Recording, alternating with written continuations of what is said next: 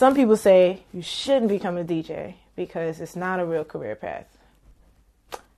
But it is a real career path, and I know because I'm doing it. I live for living every day. I get to DJ, I get to paint whenever I want. I do my own everything. And it's the best and most rewarding choice I've ever made in my entire life.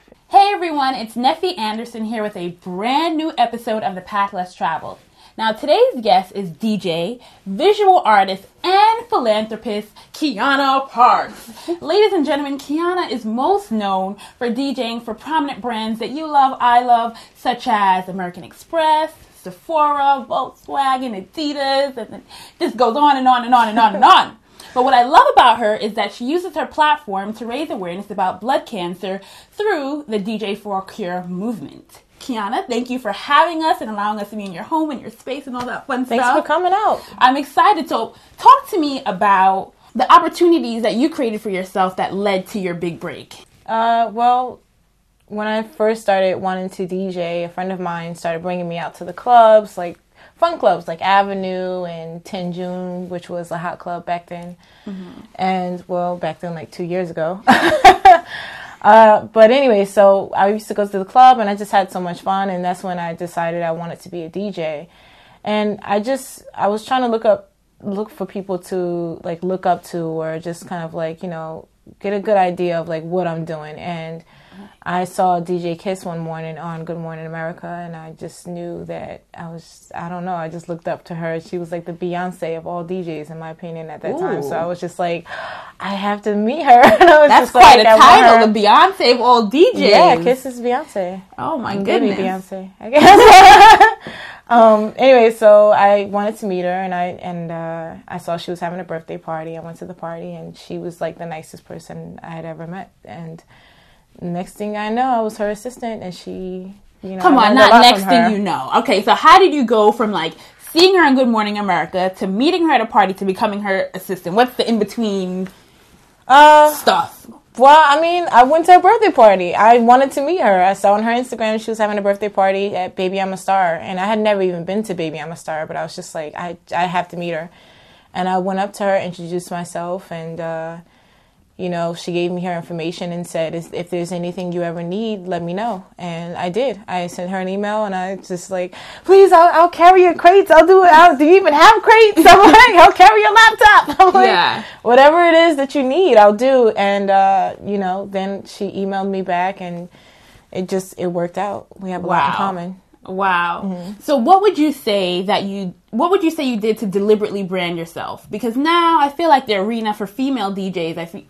even though you should just be called DJs, Mm-hmm. period, but you know, the arena for you guys are opening up a bit more and there's a little bit more competition out there. So Mm-hmm. what would you say you did to stand out deliberately?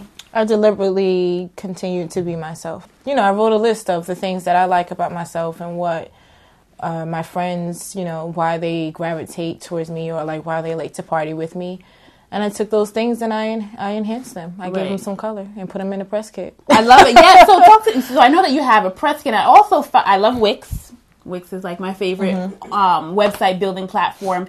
And I saw your story on Wix, which is how I even found out about you. You're like Mm-hmm. a Wix feature. I always stress to people about the importance of having an online presence and having a website. Right. So what made you want to have your own website? Uh, well, I'm a graphic designer, and I found Wix years ago, and uh, I was obsessed with it. And uh, even when I, I had, I always had my website quianaparks.com because I had it when I was just doing my freelance graphic designs, and uh, then when I decided to be a DJ, I just transformed it to be a DJ. Right. okay. So for the people that aren't on that level yet, they have they they didn't get a website as yet. Could you explain the importance of having one, um, just career wise? Yeah, I mean, right now is like you know important for internet pre- presence. I think the what inspired me the most with social media like an internet or online presence uh, was Obama's campaign. Back in what was that 08 or Yes, yeah 08, when yeah. he did that whole campaign he was like the one of the first ones politically to really take control of it and make it, you know, work for him. Right. And seeing that just kind of like inspired me. I think it inspired a lot of people. I don't think people give Obama a lot of credit because Yeah. I feel like he really, you know, put it out there. But I mean, you know, I just went and I took that and I just made it. I made it work. I got my online presence. I realized that, you know, if I have to send an email, everyone's not giving out mixtapes anymore. So you know, send out emails. It's just easier. It's 2015. If you Yeah. don't know that your online presence is, you know, important, baby girl, I Yeah. need a lot of need a lot of help. right. So, what would you say is one thing that you know now that you wish you knew when you first started, when you first got into the DJing game? Because I know it, you've gotten so much success, you've had so much success. Success, you've done it for about like two years now, Mm-hmm. Yeah, it's been just made two years. Yeah. which is hard to believe. I mean, you've been on Good Morning America, Sway in the Morning, all those things. I was on Good Morning America with Kiss. I was on Good Morning America, but yeah, uh, just to be more careful about my branding and you know really just being myself and like you know I, from the beginning I've always wanted to be myself and kind of like make that work, but I would get distracted with other people who are around me and like you know people that I looked up to would tell me certain things, but I think in the end and once something that i'm still learning when you believe in something you you you know as long as you work hard with it it's, it pays off so Right. just like brand yourself that way i guess Right. just be yourself don't copy off anybody else it's kind of whack Yeah, that's important. Right. So, share one thing that most people don't know about your journey to where you are now. Hmm. one of the things one of the things that kicked it off was a bad breakup with my ex-boyfriend and it's funny because my first laptop while DJing was the laptop that he bought me and he bought it for me because I made him trade in these Christian Louboutins that he bought me for like Valentine's Day and I was like I don't want them I'm like I don't need any Christian Louboutins Right. you know whatever I was just like can we take it back and get it like a Mac Yeah. and then we took it back That's and smart, then girl. That's smart. I mean, just a few months later, we were broken up, and I was becoming a DJ. And you know, I used that same laptop. Thank God I changed changed those Christian Louboutins for a Mac. Right. Oh my God. Yeah, that was smart. You you thinking? You got a good head on your shoulders there. Yeah. So, um, talk to me about your last career low because with social media and the rise of Instagram and all those things, it's easy for people to see your life, the pictures that you put up, and think that like everything was handed to you. You didn't work for anything, and it's always glamorous. So, what was your last career low, and how did you bounce back from that? I always have career lows every day. It's like Right.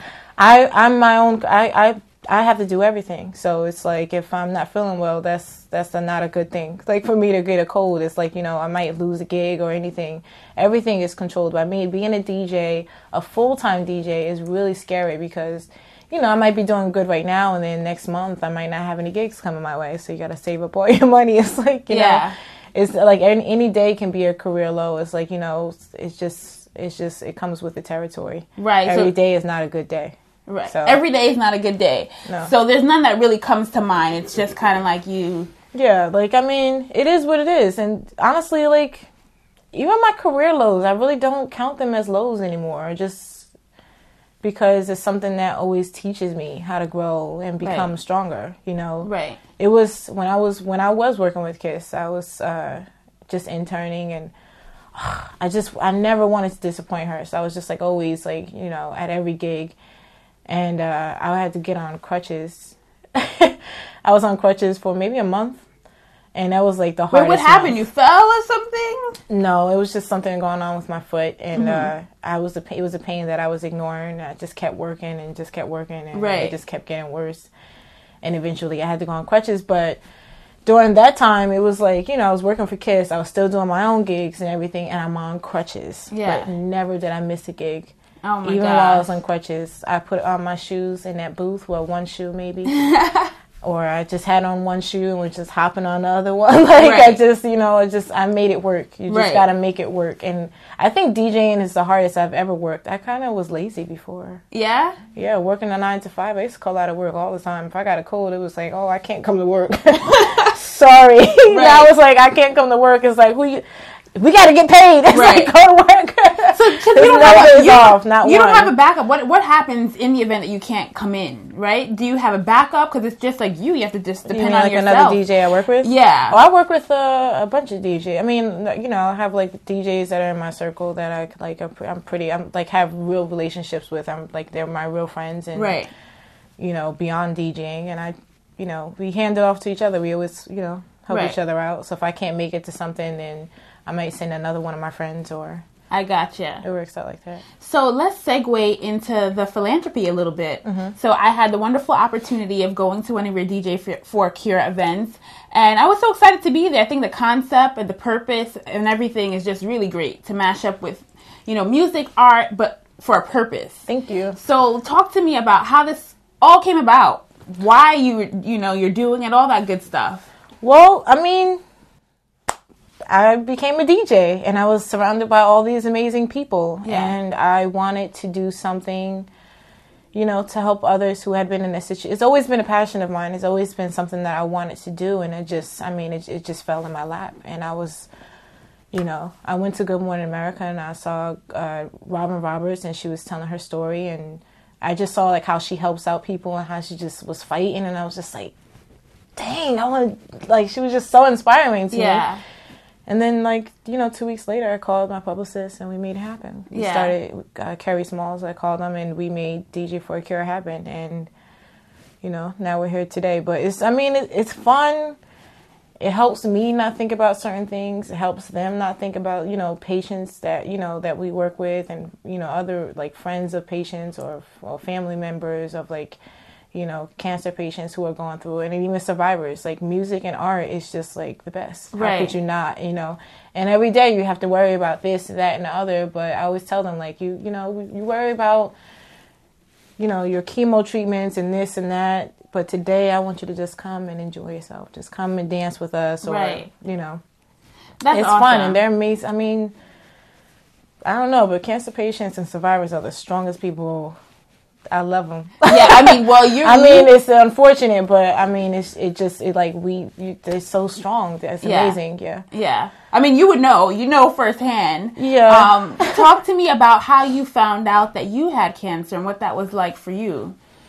Uh, you know, it was a difficult thing for me. I was 19. I was, you know, in college. I just made the dean's list, and you know, next thing I know, I feel this like this lump on my neck, and I was just like freaking out about it. And then next thing I know, it was cancer, and you know, but thank God, like I honestly was blessed because I only had it for a summer.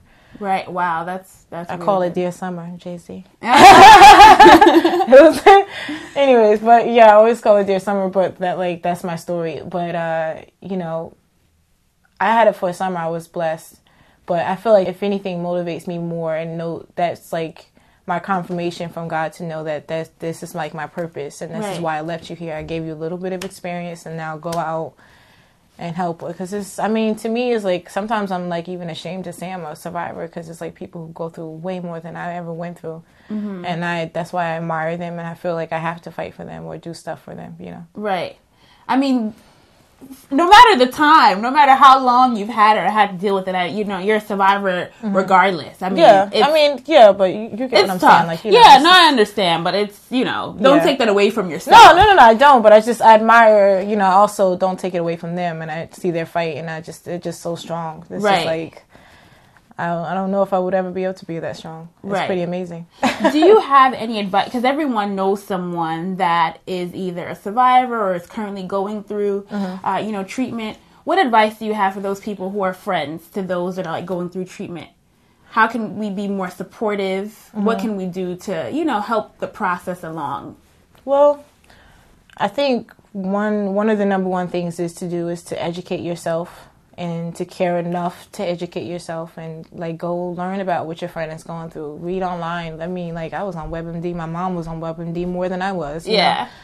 and it and it meant it, it, it meant a lot. Like when I was going through stuff, and she'll say, "No, this would work. This this is gonna work." Because I looked it up or whatever. That just showed me that she was like, you know, she had my back, and Yeah. I, I didn't feel alone in it because of that. And you know, it's just things like that. Like if you know, I couldn't eat certain things, and my family stopped eating a certain way also because it was like a mm. support system. I couldn't go somewhere. It wasn't like they just left me home. Right. You know, a lot of my friends, like they they were there for me. One of my best friends, Latoya, you know, she didn't really go anywhere that summer because I couldn't go anywhere that summer. And that meant, I mean, I didn't want her to stay in the house, but it, Yeah. it was nice that she was there with me. So Yeah. I think if you have a friend or a family member, just be there for them. And different people take things different ways. Like some people may not want to make a big deal of it. They may not want to talk about it. They may not want all that. It depends on your friend or family. But the most important thing I think is to be just be supportive and uh, you know do your research. Right. Great advice. Would you say, you know, definitely I assume that these life experiences serve as some of the inspiration for some of your fabulous art pieces.